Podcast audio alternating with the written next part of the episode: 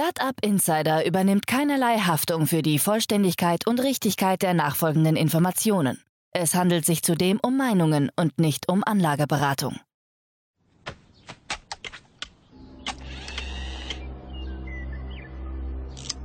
To infinity and beyond!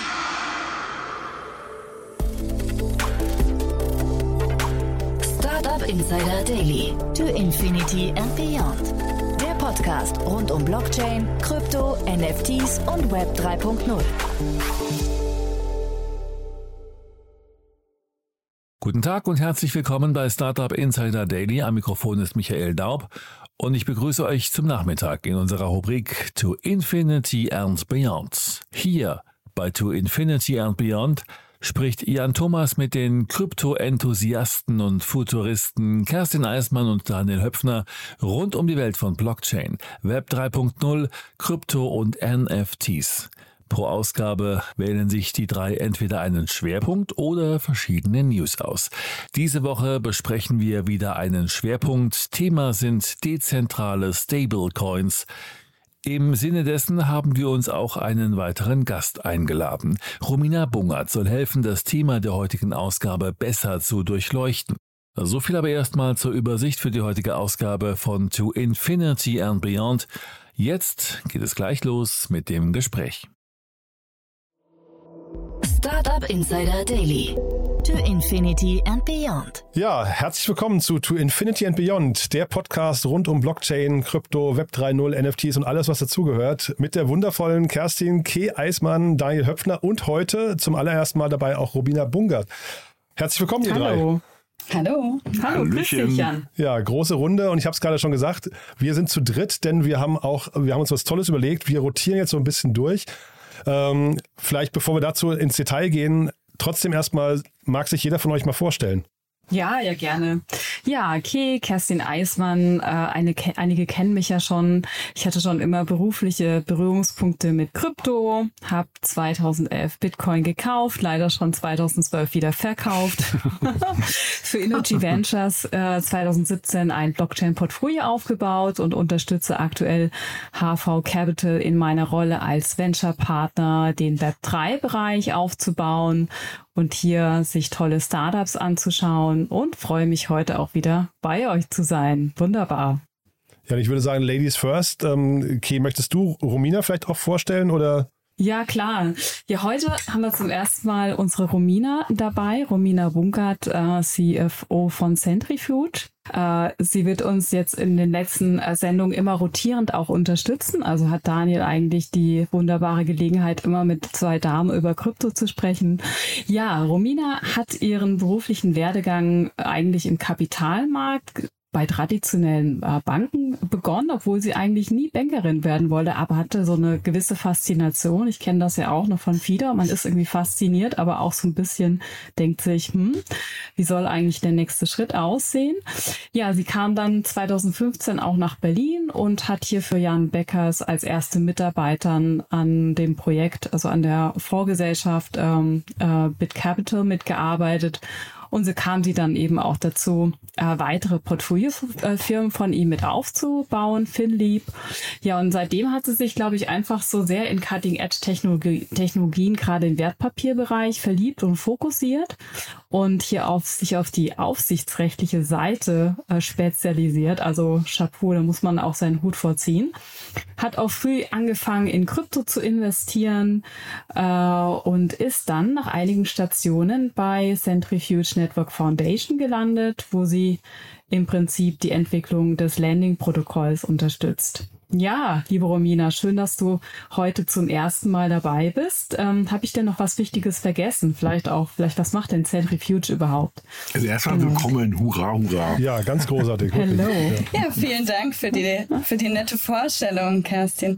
Äh, ja, Centrifuge, äh, Landing-Protokoll, was kann man sich darunter vorstellen? Wir nennen uns DeFi für Real-World Assets. Das heißt, wir poolen Kapital über unser Protokoll zur Finanzierung von Projekten in der echten Welt. Das können zum Beispiel ähm, Firmen sein, also klein- und mittelständische Unternehmen sind es üblicherweise, die dann ähm, eben Assets, also ein Bündel von Assets, nicht einzelne Deals, zum Beispiel ähm, Invoice Financing, Trade Financing, wir haben einen Carbon Offsetting Pool, wir haben Real Estate Funds, ähm, die eben in der Kryptowelt das Kapital einsammeln, um es dann in der Fiat-Welt zu nutzen. Super.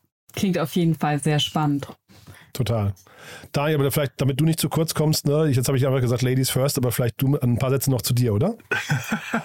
Danke. Also erstmal, ich freue mich, dass wir sozusagen jetzt ähm, die Runde erweitern. Mhm. Zwei, drei Worte zu mir. Genau, Daniel Höpfner. Ähm, ich habe seit irgendwie 15 Jahren, 20 Jahren erst ähm, Startups gegründet und vor fünf, sechs Jahren oder eigentlich sind es jetzt schon sieben, man verrechnet sich ja aufgrund von Corona immer so schnell, irgendwann sozusagen auf die, ich nenne es immer so mit einem Lächeln, auf die dunkle Seite gewechselt und habe ähm, B10, einen Frühphasenfonds aufgebaut und ähm, da investieren wir in wirklich in Tech- und Deep Tech-Firmen. Und jetzt ähm, bauen wir gerade sozusagen einen neuen Fonds auf mit Fokus auf sozusagen Web3 und Krypto-Themen.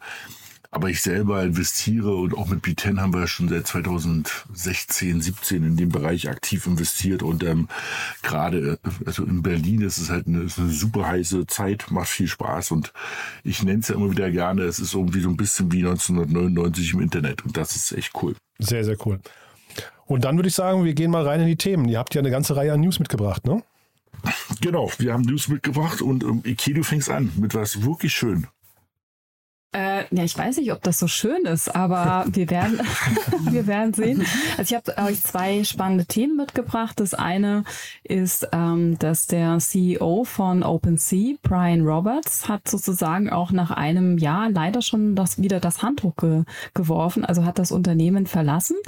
Er kam von ähm, diesem Ride-Sharing-Riesen Lyft eigentlich zum Unternehmen und man hatte auch viele Hoffnungen drauf gesetzt, aber wie gesagt, er verlässt, äh, er hat schon die Firma verlassen und irgendwie reiht sich das ein in so ähnliche News, die wir auch in den letzten Tagen gehört hatten. Ne? Also Anfang dieser Woche ähm, berichtete auch ähm, quasi The Block, dass der Leiter des ähm, OTC und institutionellen Vertriebs von FTX das Unternehmen verlassen hat, Jonathan Jasmine.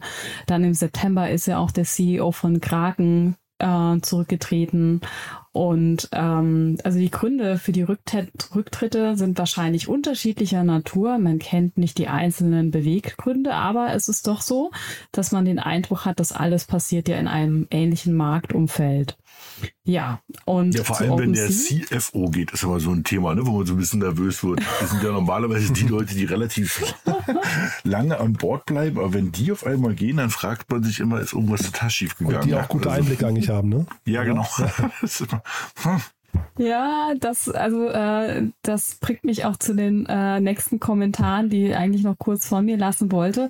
Denn was du auch sagst, da ist vollkommen richtig. Im letzten Monat sank auch das Handelsvolumen äh, von äh, Ethereum-basierten NFT-Marktplätzen, also allgemein nicht nur auf OpenSea gemünzt, äh, auf ähm, auf äh, irgendwie 504 äh, Millionen US-Dollar und jetzt im Vergleich OpenSea hatte alleine alleine Anfang des Jahres ein Handelsvolumen von 400 Millionen und es sind auch nur noch äh, knapp ähm, irgendwie äh, 25.000 aktive Nutzer ak aktuell am Start.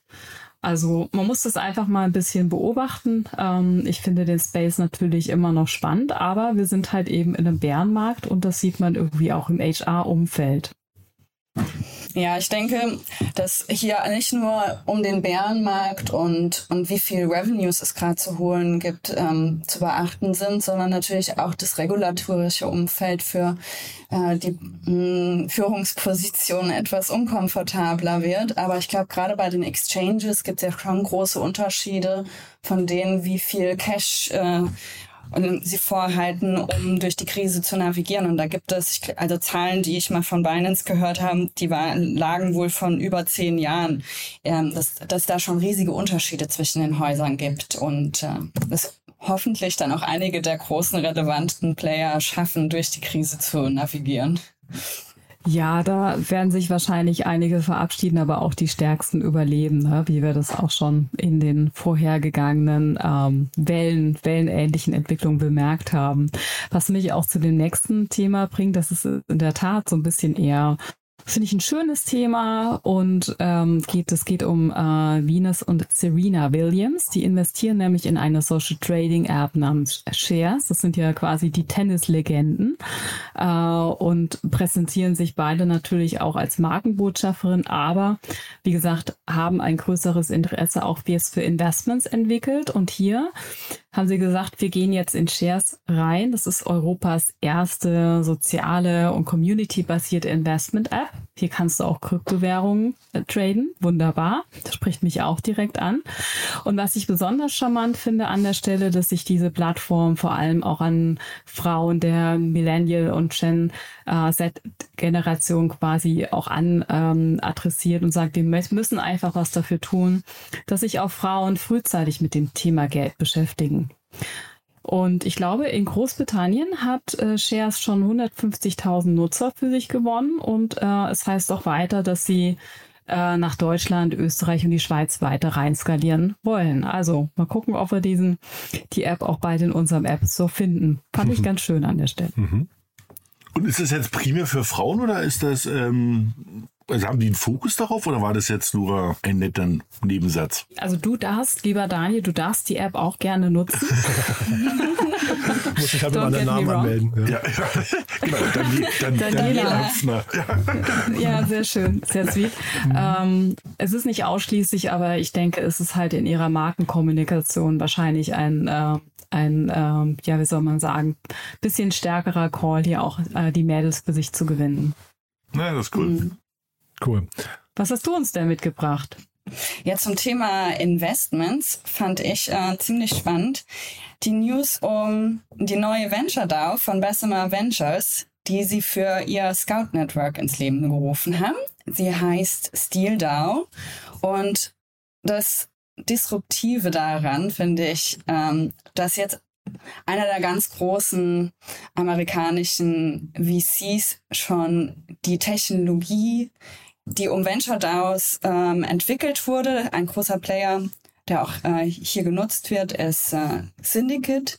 Also ein Tool, um eigentlich Entscheidungen zu demokratisieren, indem man eben äh, in dem Kollektiv jedem das Stimmrecht gibt, aber eben auch ähm, ja den ähm, den Zugang generell zu, zu VCs und äh, diesen Investments zu demokratisieren. Also ähm, weniger zentralisierte Entscheidungen zu treffen, äh, die Kuratierung vielleicht so auch durch die Expertise dieser Business Angel, die in dem, in dem äh, Netzwerk mit drin sind, so auch mehr involviert werden kann.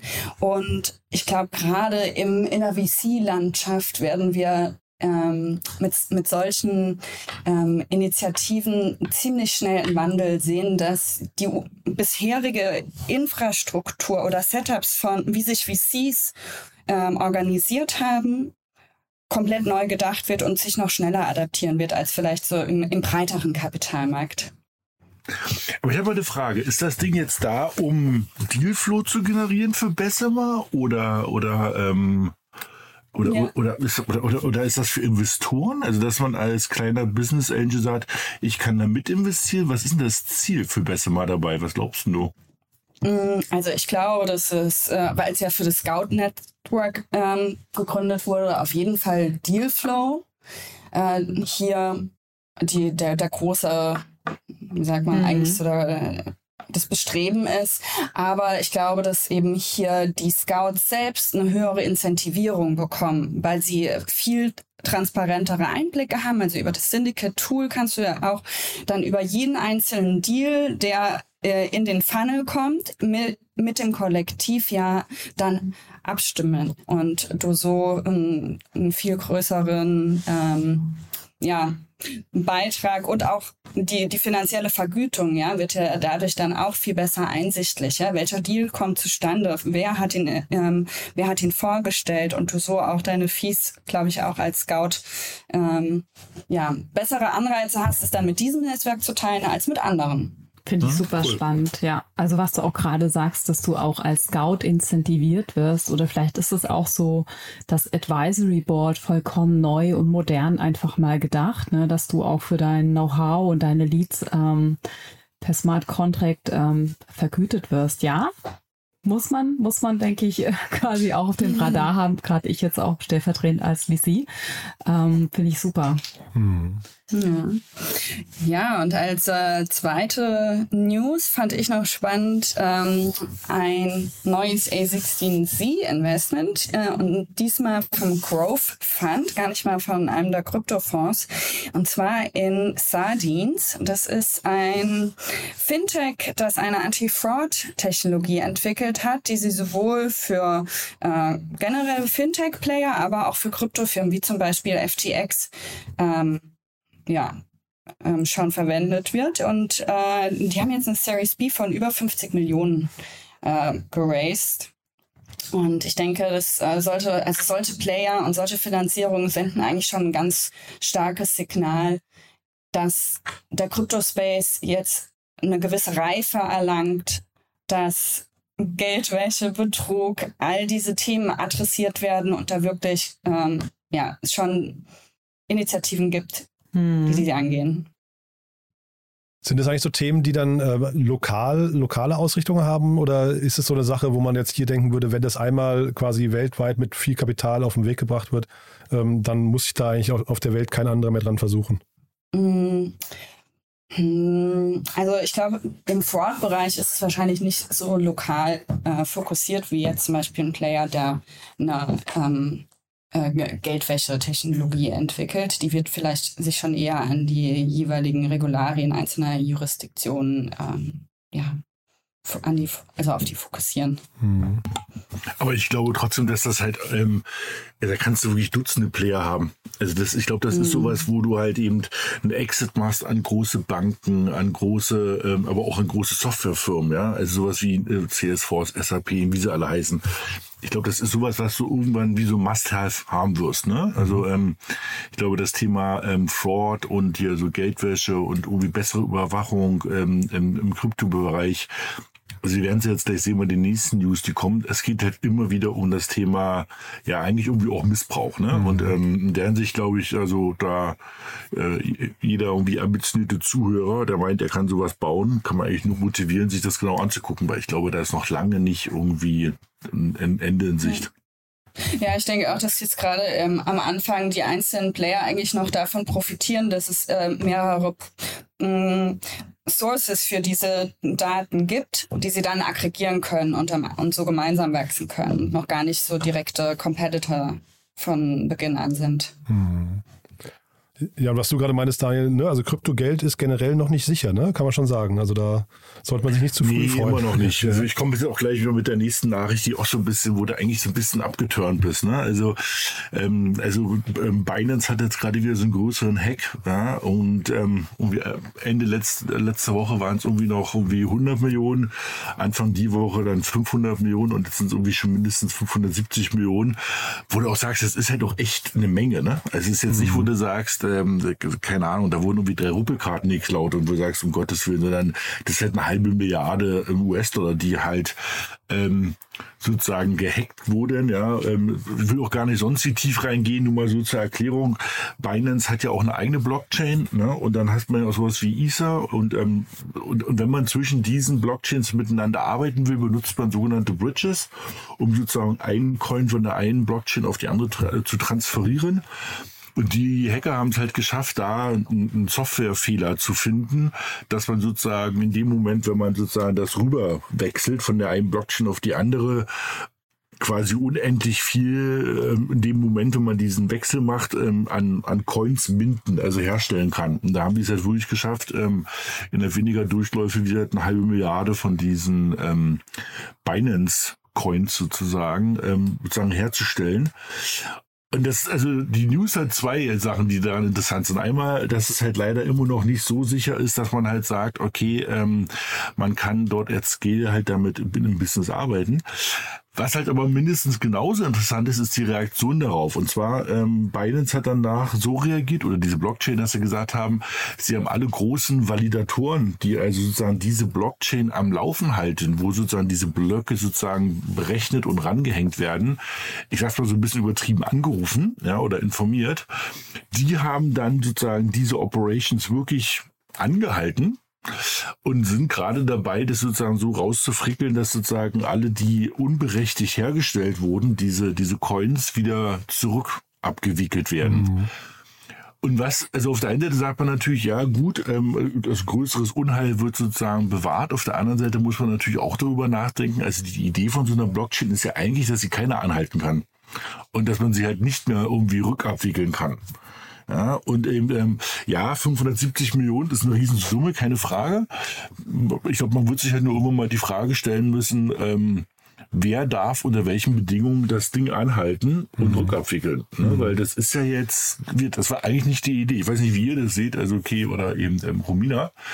Ähm, ich fand das ein bisschen überraschend, ja, dass sie jetzt sagen, wir wollen es rückabwickeln, wo du sagst so, hm, ja, ich denke so im Sinne des, ich meine im Sinne des Endkunden bist du natürlich irgendwo immer dankbar, wenn du wieder an dein Geld zurückkommst, ne? wie es auch beim DAO-Hack ähm, damals, damals gewesen ist. Also ich habe da schon so ein bisschen so ein also ich habe schon ein bisschen Verständnis für, muss ich ehrlich gesagt sagen, obwohl natürlich die reine Lehre etwas damit kontrahiert wird. Was mir eher aufstößt oder wo ich gleichzeitig großes Potenzial sehe, es wurden ja so viele Bridges in den letzten Wochen gehackt, mhm. dass ich auch den Verdacht habe, derjenige, der eine sichere, wirklich sichere Bridge ähm, erstellen kann, ist wahrscheinlich eines der nächsten Unicorns im Crypto-Space weil das mhm. wirklich so der Honeypot ist. Ähm, und hier brauchst du so viel ähm, ähm, Verschlüsselungs-Know-how. Also bin ich einfach mal gespannt, weil es ja. auch ein spannendes Problem ist, wer dieses Problem wirklich nachhaltig knackt. Ja, ich sehe das ähnlich. Ich glaube auch, dass äh, Bridges an sich hier das, das große Problem sind, ähm, dass wir diskutieren sollten als Single Points of Failure. Äh, dass Binance geschafft hat, äh, die Hacker, also den Hackern, äh, nicht alle Funds, die sie äh, sich erhackt, äh, erhackt haben könnten, eben, dass sie sie nicht auszahlen, das ist für Binance sicherlich von Vorteil gewesen.